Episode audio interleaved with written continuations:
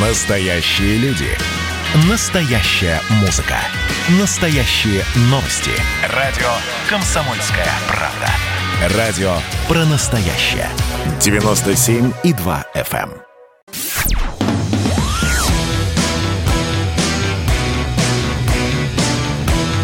«Война и мир». Программа, которая останавливает войны и добивается мира во всем мире. Да, у микрофона Владимир Варсобин и, конечно, Анатолий Кузичев, э, тележурналист, телеведущий. Анатолий, здравствуйте. Да, здравствуйте, Владимир. Вот я сейчас в печали, ну, конечно, хочу выразить соболезнования э, коллегам, родственникам Петра Мамонов.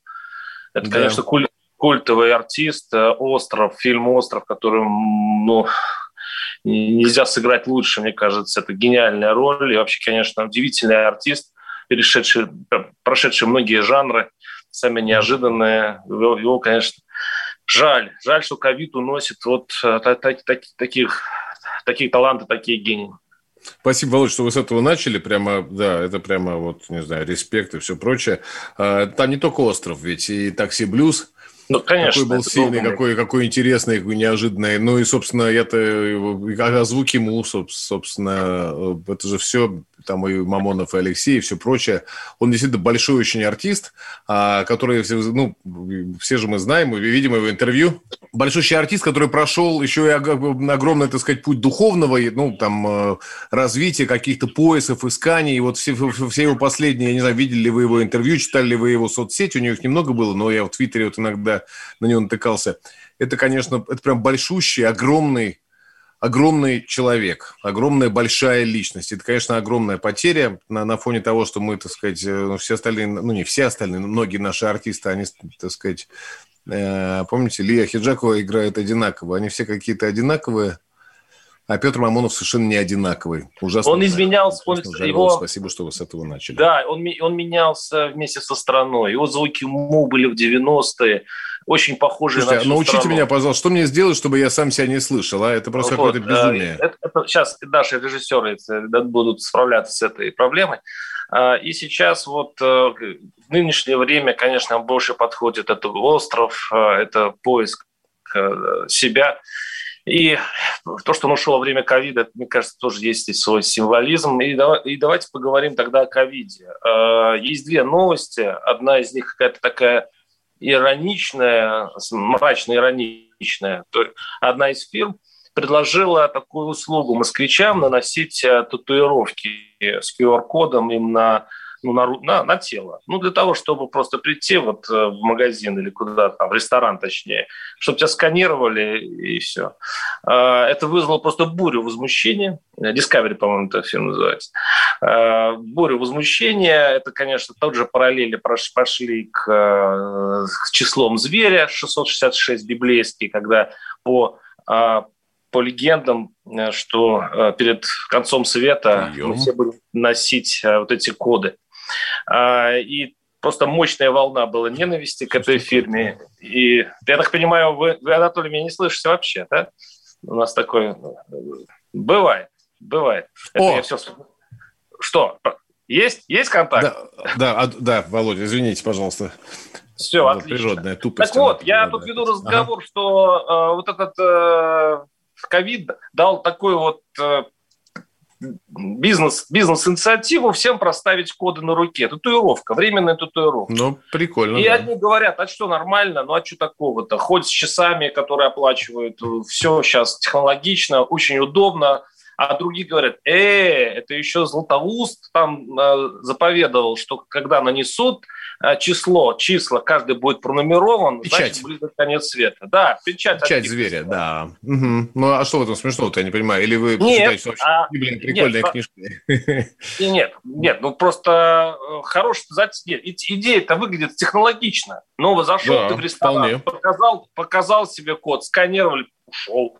А потом, когда тебе уже не нужно, это можно э, это убрать с руки, допустим. Вы вот на какой стороне? Тех, кто сейчас хотят их просто убить практически, там все наши большинство верующие хотят их просто лишить, лишить лицензии, покарать. И, mm. Или за, за тех, которые видят в этом просто ну, еще один шажок прогресса. Ну, у меня нет возможности карать. Я всегда в таких случаях шепчу «Господь, жги!» и всегда надеюсь, что... Ну, какая разница? Да, что Господь как-то э, вот распорядится правильно и будет сжечь таки. Мне кажется, пора уже, кстати, Господь, жги. Вот. А, и на самом деле я, конечно, разрываюсь, как вот, ну, вот, коль уж у нас под, под знаком Петра Мамона, у меня не идет из головы его кончина. Я вот, ну, прямо у меня судьба улыбнулась, я там у него брал интервью однажды, а то и дважды общался с ним и так далее. И вот э, сам он воспринимал, так сказать, человека как такое поле, ну, это вообще классический, канонический, можно сказать, подход к полю, так сказать, битвы вот ну, там добра со злом, извините за патетику и за пафос, но я тоже, меня тоже разрывает. С одной стороны, я думаю, ну, действительно, это прогресс. Ну, может, мне от iPhone, там, или у меня не iPhone, правда, ну, конечно, выкинуть там, может, мне действительно на подножный корм перейти, там, не знаю, и так далее.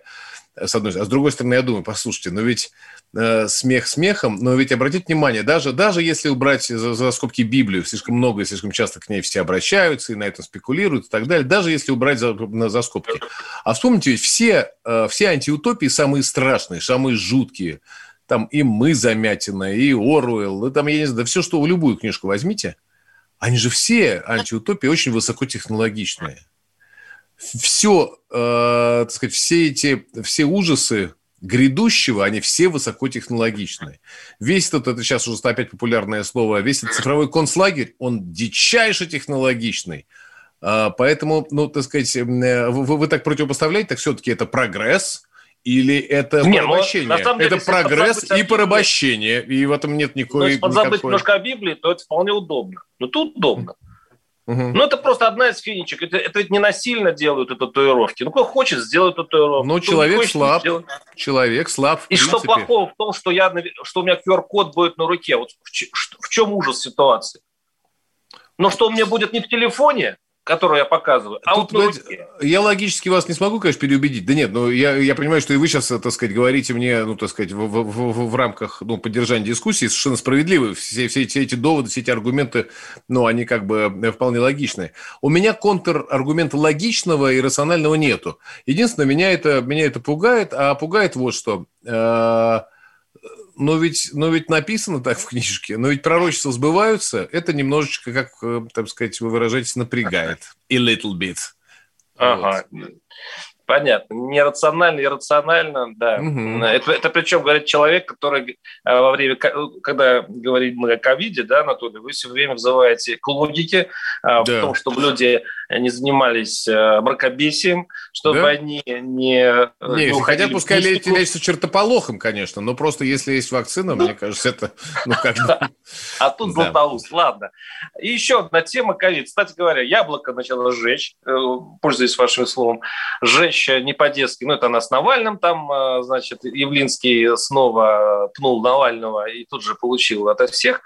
А тут сейчас э, лидер партии Яблоко. Вот, кстати говоря, вот лидер партии Яблоко есть, молодой мужчина, а фамилию его до сих пор я не помню. Николай Рыбаков. Николай Рыбаков вот. его зовут. Да, и он... Э, я его знаю просто. В топах, в топах новостей заявление партии Яблоко об их требовании к Путину ввести локдаун, двухнедельный локдаун. То есть это, тоже, это, это надо все закрыть, но, говорит Яблоко, не тот локдаун, который был в прошлом году, когда все платили свои деньги, э, своих кошельков, а тот локдаун, который платить все будет государство. Просто, ну, Слишком мы сейчас вышли на третье место. Да, на третье да, да. место в мире по, по смертям, по смертям. И теперь получается, что есть выход только локдаун. Это предвыборная какая-то затея конечно. яблока, или мы близимся к тому, что все-таки локдаун неизбежен? Нет, это, конечно, предвыборная ну, затея яблока. А, Николай Рыбаков при встрече я попрошу его объяснить, знает ли он точно, так сказать, э, связь между локдауном, так сказать, э, между снижением заболеваемости и, как следствие, снижением смертности, знает ли он точно, что, так сказать, государство вообще по силам все это оплатить. А так-то вообще, конечно, предложение великолепное. Предложение же из разряда, да, слушайте, давайте, мы вот такая у нас прибыльная программа, значит, лучше быть богатым и здоровым, чем, значит, бедным и больным. Вот и, и мы призываем государство реализовывать эту блестящую программу. Не, молодцы, подожди. ребят. Ну, молодцы, это очень хорошая, что говорить. Ага. Хорошая идея, смотрите. Ага. А, взять деньги угу. Все. и обменять, обменять деньги на жизнь. Понимаете, в чем дело? Вот если ввести локдаун, спасти энное количество людей от смерти, Заплатить людям, чтобы они аккуратно сидели по домам и не заражали друг друга. Да, заплатить деньги. Это непривычно для, для нашего государства. А, а заплатить хорошие деньги собственному народу. Вот я же говорю, и Владимир, давайте... Э, подождите, подождите, подождите. Жизней. Вот послушайте, это, это все пафос и лирика. Вот я, я вам знаю, я объясню, почему. Нет, это не математика, это пафос и лирика. Почему? Потому что, как и, Владимир, как и Николаю Рыбакову, я вам тоже вопрос задам. А у вас есть э, доказанная научная связь между локдауном, снижением заболеваемости, а следовательно, снижением смертности? Или это ваше ощущение такое вам диктует? Ну-ка, расскажите мне. Подождите, локдаун – это мировая практика. Его вводят не просто так, и не потому что… Уже нет. А... На первом этапе, послушайте, на первом этапе ковида это было так, это была мировая практика, а потом, вот к, к изумлению многих, посмотрите, что, что нам говорит и ВОЗ, а главное, что правительство многих стран, которые прошли через локдаун, что, оказывается, локдаун не столь эффективен, как казалось в самом начале этой самой эпидемии. Поэтому я считаю, что все апелляции к локдауну, тем более такому платному, знаете, вы нас все закроете, мы будем не работать год, а вы нам будете это оплачивать. А иначе вы не государство, а говно собачье. Прекрасная формула, великолепно. Но, как писал Редерт Киплинг, но ты посчитай, что стоит обед, прежде чем звать гостей. Вот я не знаю, Николай Рыбаков игру на партии «Яблоко» посчитал или так, на обум брякнуло? Это интересный вопрос. Мы, мы продолжим эту тему через несколько минут, у меня есть что ответить. Значит, я самый первый вакцинировался, поэтому меня спрашивают. Поехали, напились и давай, значит, все. Нет больше СССР, мы создали Содружество независимых государств. И скорее хозяину, Бушу, старшему президенту США звонить. Назначьте везде русских, и многонациональные регионы были бы довольны. И дайте больше прав регионам и больше прав предприятий. Итоги с Жириновским. Каждую пятницу на радио «Комсомольская правда». Владимир Вольфович клеймит злодеев – с оптимизмом смотрит в будущее и общается со слушателями. 9 часов вечера по московскому времени. Я все могу сделать. Запросто наведу порядок.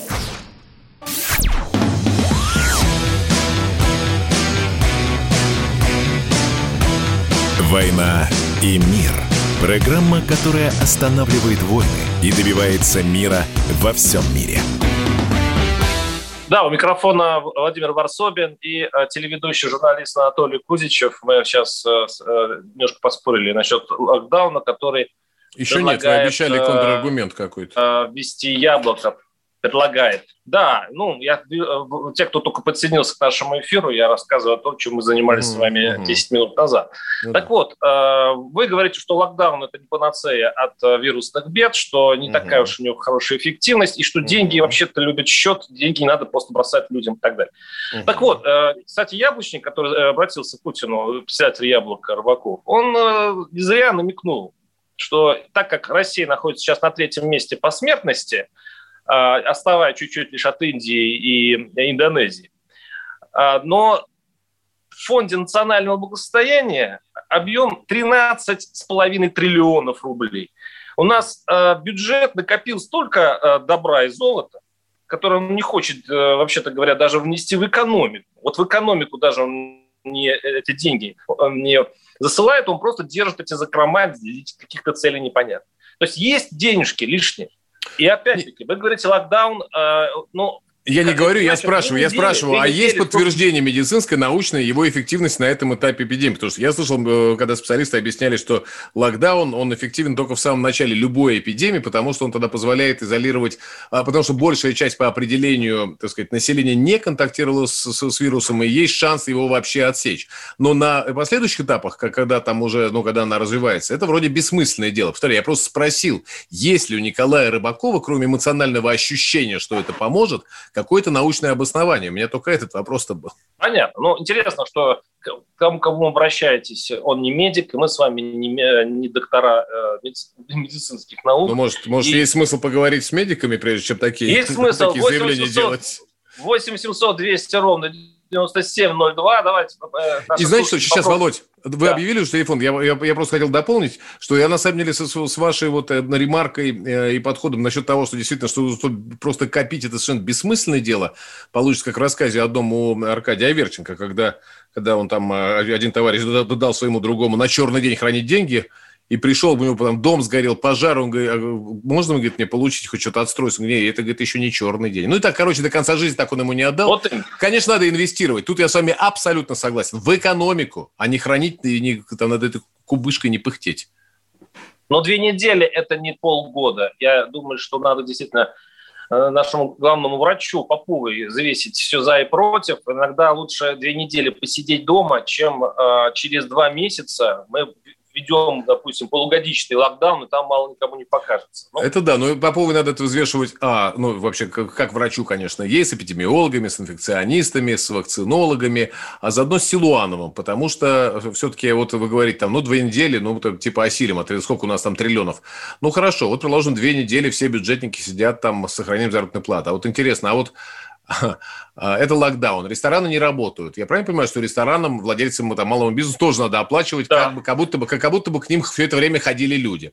Поставщикам ресторанов надо тоже оплачивать так, как будто они продавали рыбу, мясо, капусту, икру, там, я не знаю, зелень, э, почки телячьи и все прочее. Тоже надо компенсировать, как будто бы они все это, значит, завозили в ресторан. Животноводам надо компенсировать так, как будто бы они это поставщикам продавали, потому что уже у нас локдаун и так далее. Вот давайте-ка мы это умножим – и поймем, сколько получится. Тогда можно это обсуждать, мне кажется так. Да, и, и рядом статистика демографов и врачей, сколько вот эта музыка будет стоить гробу. Давайте мы сопоставим. Ну, давайте, давайте, давайте, говорю, повторяю, это научное обоснование. Будет расчет, а да. так это самая легкая, знаете, ну такая политика. Давайте, типа, вы должны беречь жизни граждан, поэтому давайте всем платите, а мы посидим, посидим дома. А вы знаете точно, что это эффективно? Это не важно, вы должны сберечь жизни граждан. Ну, это, Ребят, знаете, ну проконсультируйтесь прежде. Я сейчас говорю просто как бы к Николаю Рыбаку обращаюсь. Николай, уважаемый, мы с вами знакомы хорошо, но вы хоть проконсультируйтесь бы для начала, хоть апеллировали бы к каким-то научным данным. Они просто так говорили. Я напоминаю, я, вы мне напоминаете скупого рыцаря, который приводил 287 и еще 50 аргументов, чтобы не платить ни копейки. Да ладно, все равно не мои деньги. Я просто... Я за логику и за такой, за аккуратность, за опрятность. Вот, за опрятность заявлений, что политических, что эпидемиологических. Что О, кстати, давайте поговорим да, об опрятности заявлений. Вот, вот прекрасно. Вот это очень подходит к статье Спасибо. Владимира Путина об историческом единстве русских и украинцев. Вот Отлично. про опрятность, опрятность этой статьи. Вот да. э, все разглядывают ее на просвет, и все, все почему-то радуются. Э, э, наши патриоты и империалисты, имперцы точнее, они радуются тому, что наконец-то Владимир Путин, наконец-то власть признала, что ну, что цаться с, с этими э, псевдостранами. Там признано, что, вообще-то говоря, по-хорошему, по справедливости мы одна страна, э, каким-то не, странным образом разделенный народ, единый народ э, на две части. Угу. И это исторические недоразумения. А это не так, что ли? Я не понял. А, не, не, не, ну, подождите, подождите. Ага. Это, да не, продолжаем. Наконец-то это прозвучало с высокой трибуны. А другая часть тоже радуется сейчас либеральная, она радуется тому, что мы же давно говорили, что, по большому счету, э, Кремль только и думает о том, чтобы э, аннексировать эти территории. И, по сути, эта статья – это объявление войны. Ну, было бы чудесно. По сути, это объявление да. войны. Вот. Да. Ну, ну как, а вы, как вы смотрите на эту статью? Я смотрю, ну, ну, на статью, да, и спасибо, что Владимир Путин. То есть я, я радуюсь, как что патриот, что либерал, хотя я, конечно, вот как, как вы вначале охарактеризовали, э, так сказать, не знаю того, наверное, но меня, я, конечно, и имперец, и шовинист, и патриот, и все прочее. Да, там, ребят, у вас полно всяких этих самых э, эпитетов красочных можете использовать. Да, э, но тут вы сами, так сказать, попались на свою же, как называется, в свою же ловушку, э, мол, так сказать, Э, говорили с таким скепсисом, что, мол, вот патриоты говорят, что это state, и там его сквозило, как бы слышалось ваш слов, что на самом-то деле нет. Но на самом-то деле, если посмотреть, действительно, это что, страна? Нет, это хрень неудавшаяся. Ну, так, по чесноку, если. Не для эфира, не для этого дипломатического приема, а так, по-честному. Вот если мы с вами сидели на кухне и выпивали бы, а давайте представим, что мы сидим на кухне и выпиваем. Всем же это очевидно, всем же это понятно. Всем же понятно, кроме того, например, там, ну, хорошо, там такой есть э, как бы хрестоматийный пример, хрестоматийный, э, ну да, Харьков. Исконная украинская, блин, земля – тысячелетиями и т.д. Вы что, ребят, там, правда, озверели, что ли, все? Никаких других границ у этого так называемого государства, кроме границ УССР, Украинской Советской Социалистической Республики, природа и история этому свободному и гордому и, так сказать, тысячелетнюю историю эм, имеющему народу не дала. Другой Украины на свете нет, кроме УССР. Причем к этой УССР, ну вы, вы же знаете историю э, наверняка, уверен, что лучше меня, к этой УССР были приляпаны совершенно искусственно, исконно и старинно, и старорусские земли. Не знаю, как вы, а вы, я так понимаю, наверное, немножко либерал. Как вы будете это объяснять? Или для вас это, так сказать, это, это нерушимо? Вы знаете, вот то, что в 1954 году Хрущевым а вы знаете, подписано, то вот так оно и есть. Вот и все. Вот и угу. сейчас мериться знаниями по истории, э, там, и в этих тонкостях разбираться. Мне больше, мне больше Давайте не будем, я согласен. А будущее. Мне больше будущее интересует. Смотрите, как, э, мы можем э, бесконечно рассуждать об истории. Этим Нет, конечно, там, там довольно просто Но все. Ну, если важно, да. говорит президент, если президент зачем-то, политики ничего не делают просто так. Они всегда устремлены в будущее, они э, всегда э, делают, скажем, мягкое обоснование будущих действий. А будущие действия э, России, вот если смотреть это через статью Путина, это значит возвращение к реальности. То есть, как они понимают, кремлевская реальность. кремлевская реальность – это стирание границ, которые были в 90-е годы Беловежской пущей нанесены. Угу. А это значит приближение войны. Это значит, Почему что войны? Мы с кем войны? Ну, подождите. Ну, не, с кем, это, с кем? Я просто знаете, пытаюсь понять, с кем войны. Гитлер, когда-то при Гитлере а, немцы... Да не, ну я сейчас, я сейчас не пытаюсь вас подловить, подожди, Володь, я просто правда не понимаю, с кем войны. Россия с Россией, с тем, кто придется защищать Украину. А. Ну как же? Это да. Ну как? Сначала, сначала мы отказываем им в, в их суверенитете. Мы а. говорим, ну, ребят, какие вы нафиг суверенитет? Мы потом отказываем им, что они народ. Ну какой вы народ? Потом мы говорим, что мы э, отдали вам свои территории, и это нехорошо. Это, в большом счету, очень напоминает подготовка, идеологическая подготовка, большой бум, большой буч. А, и вот это, вот это меня, либерал, не либерал, я на самом деле просто смотрю немножко так на 5-6 на ходов вперед. Мне вот эта война, ну, не нравится. Странно воевать с украинцами. Я потом, кстати говоря, вот вчера в нашей студии был Явлинский, и он э, говорил, что дело в том, воевать-то мы будем не с украинцами, просто будем на территории Украины воевать. А Это немножко две... Ну, с теми, кто будет с нами воевать со стороны Запада. Ну, а кого намел? Ну, а, то есть будем воевать с Западом, который встанет Западом за Украину. на территории Украины, да. Это, это глупость. Такая... Никто, никто ну, не встанет никогда. Это вероятность. Это Я глупость. глупость. Это вероятность. Ну хорошо. Но почему глупость, если все, все идет туда, вот в эту сторону? Мы просто... А, Нет, э, война не глупость, война не глупость. Это то, что там будет какие-то, значит, какие-то западные регулярные силы, что-то там, значит, э, защищать. Это глупость, я считаю. Сама по себе война, я вот э, это самое, войну я глупостью, конечно, не считаю. Более того, все начинают говорить последнее, вот последнее время, и принято заламывать руки. Мир вообще стал очень таким женоподобным, считает, что война – это крайняя степень ада на земле, проявления и так далее. Хотя другого ничего человечество не придумало, чтобы выяснить свои отношения. Это неизбежность, хотя и отвратительная, но неизбежность. Поэтому я бы не стал бы заламывать руки. Я бы рационально... Давайте мы с вами после... Мне просто уже в ухе говорят, что мало времени, но мне хочется продолжить и завершить эту мысль. Ну, хорошо. И подключайтесь к нам. 8 800 200 ровно 9702. Будем э, и слушать вас, господа слушатели. «Война и мир». Горбачев уже давно не у власти, но все эти годы идет суд над ним. Судят жестоко, приговоры выносят размашистые, безапелляционные. Нередко расстрелять. И некоторые готовы лично этот приговор привести в исполнение. Здесь нет равнодушных. Судить Горбачева легко, понять его трудно. Так кто же он, Михаил Сергеевич, созидатель или разрушитель? Слушайте аудиосериал «Однажды в Советском Союзе». Невероятная история Горбачева. С понедельника по среду в 10 часов вечера по московскому времени.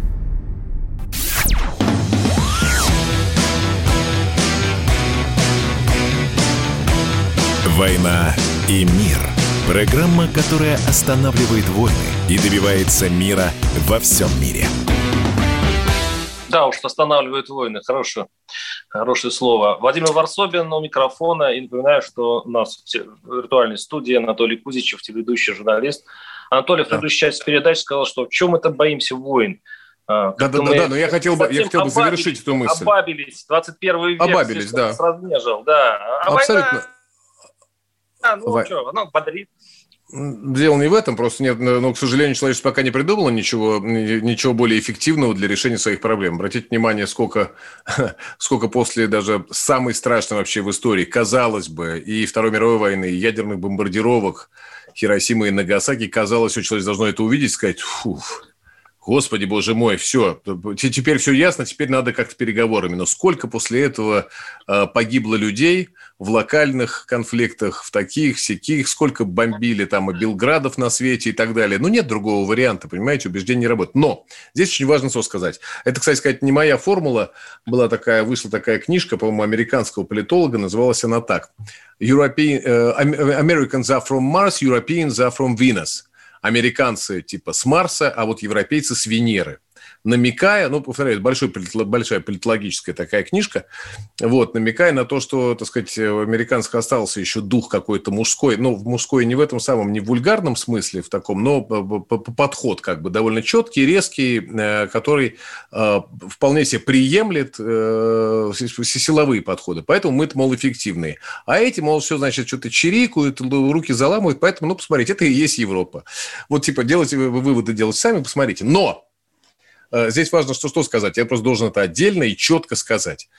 А, это действительно, э, с точки зрения исторической справедливости, конечно же, некая часть Украины, вообще я давно про это говорю, не буду там повторяться тысячу раз, чтобы людей не утомлять, я это и по телевизору говорю, и по радио, и где угодно, что, никакой, вот, что наша ошибка методологическая, что мы говорим Украина, имея в виду как бы единую страну, а никакой Украины в этом смысле нет. Есть три более-менее разрозненные и культурно, и исторически совершенно, так сказать, отдельные части. И вот некоторые из этих трех частей, конечно, в смысле исторической справедливости, это никакая вообще не Украина. Это просто, ну, это просто бред собачий. Это, сказать, Я вам верну просто. Это, получается, это школьник любой, да. Вот, получается, и России нет. И нет. России, потому что Россия, Кавказ это вообще не Россия, Дагестан вообще не Россия, Тува не Россия, Почему? Дальний Восток это черт возьми, это, конечно это... же, это, конечно же, Россия, как и как это самая часть Украины, ну, потому что давайте, есть сейчас в Чечню, посмотрите, какая там Россия, я ее проехал ну, всю. Ну, я про... Нет, я Чечню всю не проехал. Ну, я Но служил, например, на Камчатке, Володь, знаете, вы мне... Всероссийские можно применить в, в этих республиках. Я просто говорю только о том, что... Э, почему у нас сильная страна достаточно в смысле э, государственности. И то, что несколько государств... Ну, ну я просто, Володь, мне а, просто принципиально важно было сказать очень важную вещь. Подождите. Очень важную вещь, что надо было сказать, мне принципиально было, что с точки зрения, ну, это моя мысль, у вас, может быть, другая, ну, так сказать, позиция, и я это, в общем, как э, демократ заядлый признаю и допускаю, хотя не без раздражения. Так вот, значит, а, мысль моя такая, что с точки зрения исторической справедливости, конечно, никакой единой Украины нету.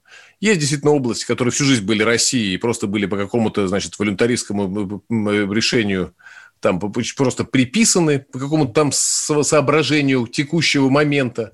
Были области, которые всегда были, так сказать, прозападные и, собственно, западные в буквальном и фигуральном, и юридическом, и экономическом, и каком, каком угодно смысле, это все правда.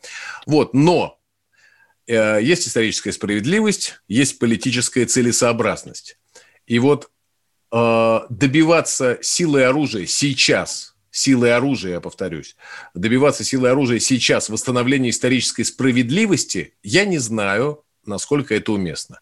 Я хочу подчеркнуть, что в моих рассуждениях про войны и их неизбежность я подтверждаю, что войны это неизбежно, что кудахтание дамское еще ни одной проблемы не, поз, не позволило решить. Нет, шума было много, кудахни было, было полно, но проблема ни одна не решилась без э, силы или без угрозы силы.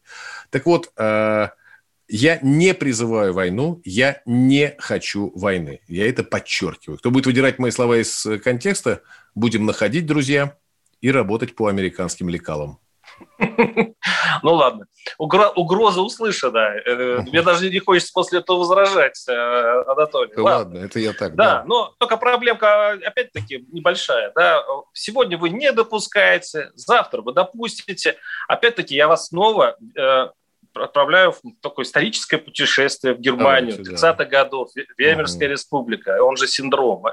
А, это чешские судеты, которые угу. а, немцы говорили, ну что за разделенная страна, австрийцы, да, ребята, что это? Это же Германия все. Вот. И, и вот эти разговорчики 20-х, 30-х годов, вот эта а, полуразваленная Германия, которая страдала с комплексом неполноценности, довела ее вот до той ручки, которая пришла ей в 45 году. Это все начинается с разговоров, это все начинается со статей, это начинается с брожения в интеллигентных умах э, империалистов-демократов. А, вот. А все заканчивается пушками, и а, подраст... вот сейчас а, моему ребенку, сыну, 5 лет, вот, и я очень не хочу, чтобы через 15 лет, там и через 12 лет, какой-нибудь совершенно уже дошедший до ручки осатанелый фюрер отправил бы э, полки на восстановление э, Родины в его болезненном представлении.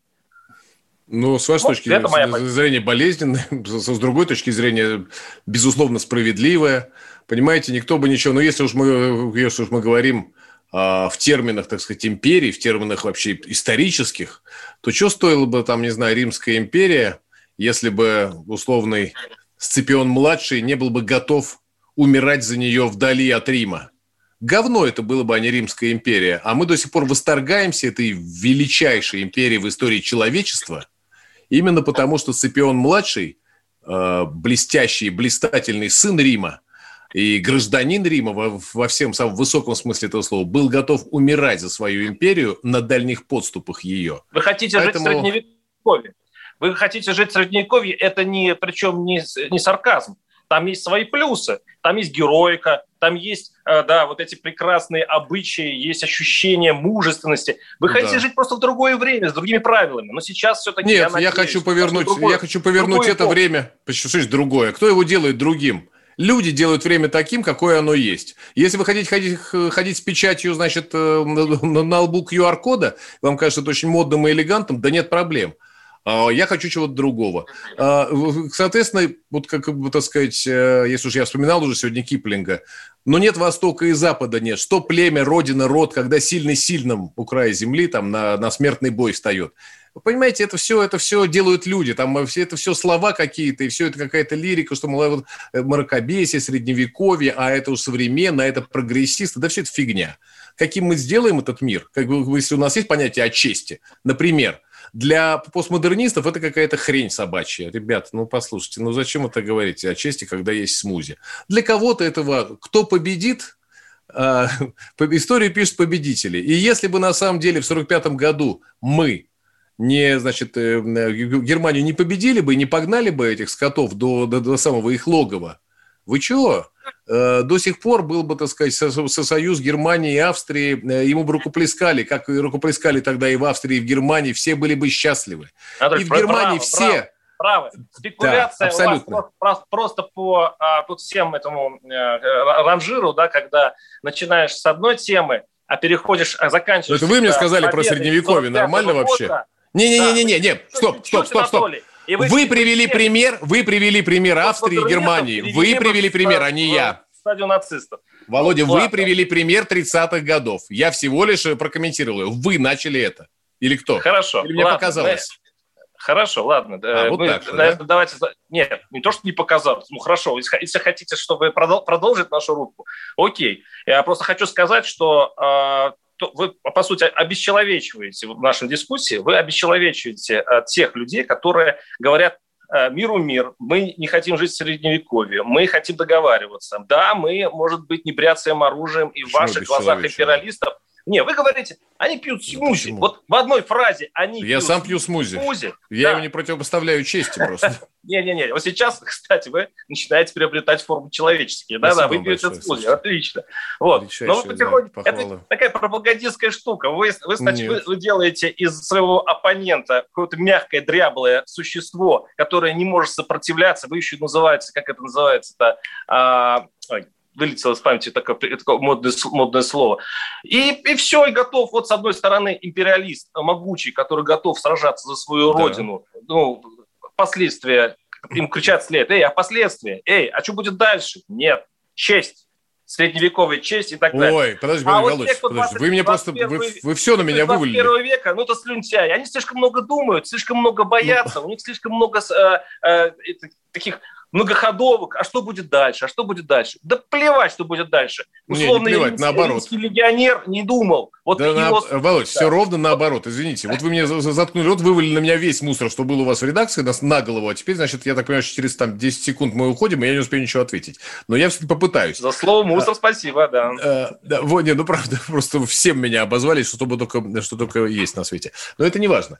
А, важно вот что. Сколько? 30 секунд у нас, да? 30 секунд. Попытаюсь сформулировать. Значит, первое. Э, во-первых, конечно же, важно, что будет потом. Повторяю, я просто, наверное, вы в запале не услышали э, того, что я сказал, что пока не удалось, к сожалению, ничего решить кудахтанем, к сожалению, это величайшая трагедия моей жизни и жизни планеты. Только либо силы, либо угроза силы. Это раз. Но второе, пункт 2, он еще интереснее. И это, да, а мы после перерыва вернемся же еще в студию? Ну, вернемся, куда мы денемся. Все, мы... я тогда договорю. Пункт 2, не забудьте. Окей.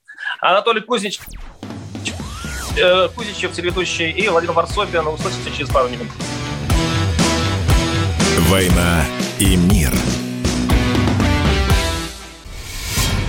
Следствие утверждало, что он стрелял в Чубайса.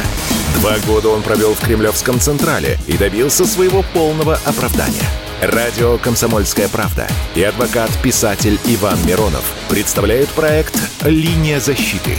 Передача о том, что безвыходных ситуаций не бывает.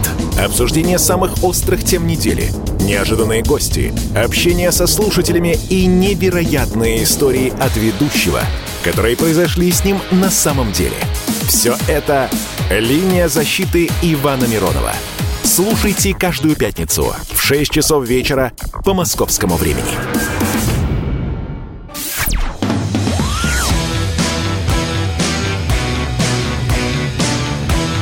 «Война и мир» – программа, которая останавливает войны и добивается мира во всем мире –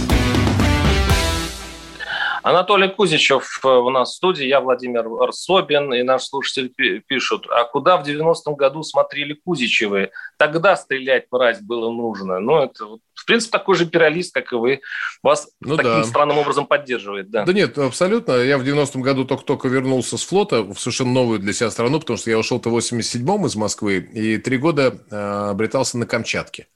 И вот реально, я служил на корабле, на берегу был там буквально 2-3 раза, мы много очень ходили, это вообще был самый такой продуктивный период для Тихоокеанского флота, для нашего корабля, по крайней мере. Я пришел, конечно, в Москву после 87 -го года Советского Союза, в 90-е, Москву уже такой пост перестроишь, это был, конечно, НАТО, Израиль и так далее. Поэтому, да нет, правы вы, конечно.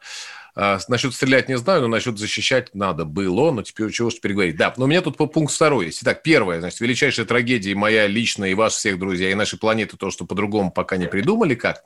А второе, насчет того, что надо думать, что будет потом, и якобы вот Володин подход такой был, что, мол, вот Анатолий, значит, все время зовет войну, хотя это неправда, я не зову, я просто констатирую. Понятно, что она, это неприятная правда, но это правда.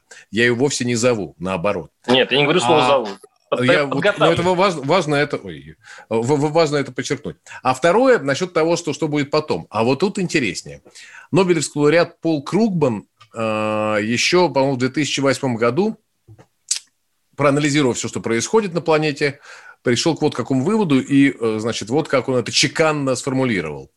Для решения всех накопившихся проблем, всех тех узлов, которые навязались, значит, их невозможно развязать, их невозможно просто так взять и, так сказать, и разрешить. Нам нужен, внимание, нам нужен экономический аналог войны. Ну, в каком-то смысле, это сказал Пол Кругман, все-таки человек не глупый, повторяю, более того, Нобелевский лауреат. Я не знаю, что такое, но, что такое экономический аналог войны. Возможно, ковид – это экономический аналог войны. А, кстати сказать, в результате экономического аналога войны, я полагаю, умрет, э, умирает обычно не меньше людей, чем от э, обычной войны. Вот как, как, как ни странно. Ну, может, меньше, но то есть, ну, сопоставимо наверняка. От экономических аналогов войны множество народу погибает тупо. Но вот Пол Кругман так сказал, поэтому э, он-то уж точно понимает, что будет дальше. И он понимает, что без некоего экономического аналога войны, без некой перезагрузки мира, э, к сожалению, двигаться дальше невозможно. Я не Нобелевский лауреат, но читать умею. Вот примерно. Ну, я все-таки верю второй. в разумность человечества. Она все-таки выработала механизм, при котором из кризисов она, она выходит без большой крови. Кстати, страна у нас развалилась как тут по-умному, без, э, югослав... без югославского варианта и так далее. У ну, поначалу, потом, да, но вспомнить, что было в республиках э, Средней Азии. Ну, опять-таки, что без было в Абхазии, Грузии, крови, это же все могла быть, жуткие судя по масштабу в России. Но ну да, сейчас... да, могло быть гораздо хуже, тут вы правы, это я согласен. Да, и хочу вернуться с нашей, значит, с нашей империалистической темы, темы, что э, вот у нас все время взор обращены вовне, а я хочу все-таки обратиться вовнутрь. А у нас внутри совсем другие проблемы. Жители деревни Верхний Кармуш, Карбуш, в Омской области обратились к канцлеру ФРГ Ангеле Меркель с просьбой помочь отремонтировать главную улицу поселения. Ведь обращение жителей Омской деревни, построенной на рубеже 19-20 веков немцами-переселенцами, там а. проживает человек, было размещено значит, ВКонтакте, и э, и отправлен в офис э, федерального канцлера Германии текст обращения. Там жители, там жители деревни ответили, что вмешательство в деятельность мест власти других стран не входит в задачи федерального канцлера ФРГ. Логично. Но самое интересное, что на это отреагировал наш э, любимый пресс-секретарь президента России Дмитрий Песков, любимый всеми нами журналистами за его изречение. А тут он заявил, что в этом случае это абсолютно оправданный гнев жителей села, которые, напомню, обратились к Меркель. То есть они даже к Путину не обращались. Они сразу вот они обратились, видимо, к более эффективному руководителю там, через головы местного района, губернатора, прости господи, Владимира Путина, сразу к Меркель. Это недопустимая абсолютно халатность, сказал Песков, игнорирование такой ситуации со стороны региональных властей. Я к чему все клоню? Смотрите, все, вот мы, э, ну то, что прятаем оружием, мы все хотим вернуть Украину, мы хотим вернуть Белоруссию. У нас столько планов, они такие красивые, цветастые и э, воодушевляющие. А, в дере... а улицу в Омской деревне подчинить не можем. А, потом выяснилось, кстати говоря, что деньги-то просто посчитали по ценам 2000 года для того, чтобы проложить дорогу посередине деревни. Ну, по 2000 года. То есть там копейки получались совершенные. А еще почему? Потому что чиновники что-то перепутали там и так далее. Потом начали сопротивляться. Ну и как всегда у нас. Я, может быть, все-таки надо подлатать наше внутри э, вот жизнь как-то, вот ее, ее как-то обустроить. Ведь не получается а уж потом, так. да, не, не, так сказать, заниматься знаю, внешней политикой. Я знаю этот аргумент. Я знаю этот аргумент. Я знаю этот аргумент. Прекрасно. Но проблема в том, что параллельно мы никогда исторически не делали это. У нас или так, или так. Когда э, императоры за, э, брали Среднюю Азию и э, завоевывали э, вот эту нашу гигантскую территорию, в это время в деревнях пухли от голода. Эти, я, я просто э, Воронежская область знаю, вот и как раз вот эти года, а, где люди просто вымирали и просто ну, было очень плохо экономически. Угу. Ну вот, вот так у нас исторически сложилось. И никто не видит в этом проблемы, что мы все время думаем о чем-то большом, видят. великом. Да, ну... Не, мы должны видеть о великом. На самом деле, как говорил вам и мне Брюс Ли, если хочешь разбить деревяшку, целься, конечно, не, не, не в нее, а чуть, а чуть за нее. Вот тогда удар будет достаточно сильным. Конечно, цели должны быть максимально высокие. Я не знаю, каким образом я могу прокомментировать это, кроме той фразы, которую я однажды в нашей с вами э, беседе произнес, и могу повторить ее э, без тени сомнения. Прямая линия Владимира Путина продемонстрировала крайне низкий уровень так сказать, системы госуправления у нас в стране. Я уверен, что все про это знают, что, собственно, что, что, что идет монтаж и демонтаж. Как, ну, мы даже можем видеть по некоторым, так сказать, по косвенным признакам, что, что идет в направлении работы. Ну да, я это констатирую, мне нечего там добавить. Другое дело, что это такая ложная дихотомия. Вот сначала давайте все дороги залатаем, а потом уже будем смотреть вовне. Не, ребята, значит, а, если мы сначала будем смотреть только внутрь, вообще никак не обращая внимания на вовне, когда вы оторветесь, оторвете голову от, значит, от, от, от асфальта, смотреть будет некуда вовне. Вы очень удивитесь, как сузится мир вокруг вас. Даже не сомневайтесь. Да, надо под кроватью смотреть, вдруг там враги. Понимаете, это же, вот, конечно, вот чуть-чуть отвлечешься, и тебе, простите, так там есть. в тыл врежут. Конечно, так вот такое время страшное есть. живем, что даже ну, а разве нет? Я, даже ядерное оружие совершенно не гарантирует, что вот только Вот только ядерное есть... оружие гарантирует. Ну что вы, никак же. Ну, оно же у нас, видимо, его мало, да, чтобы отвлечься на внутренние проблемы. Ну, так вроде бы. Ну, Нет. если...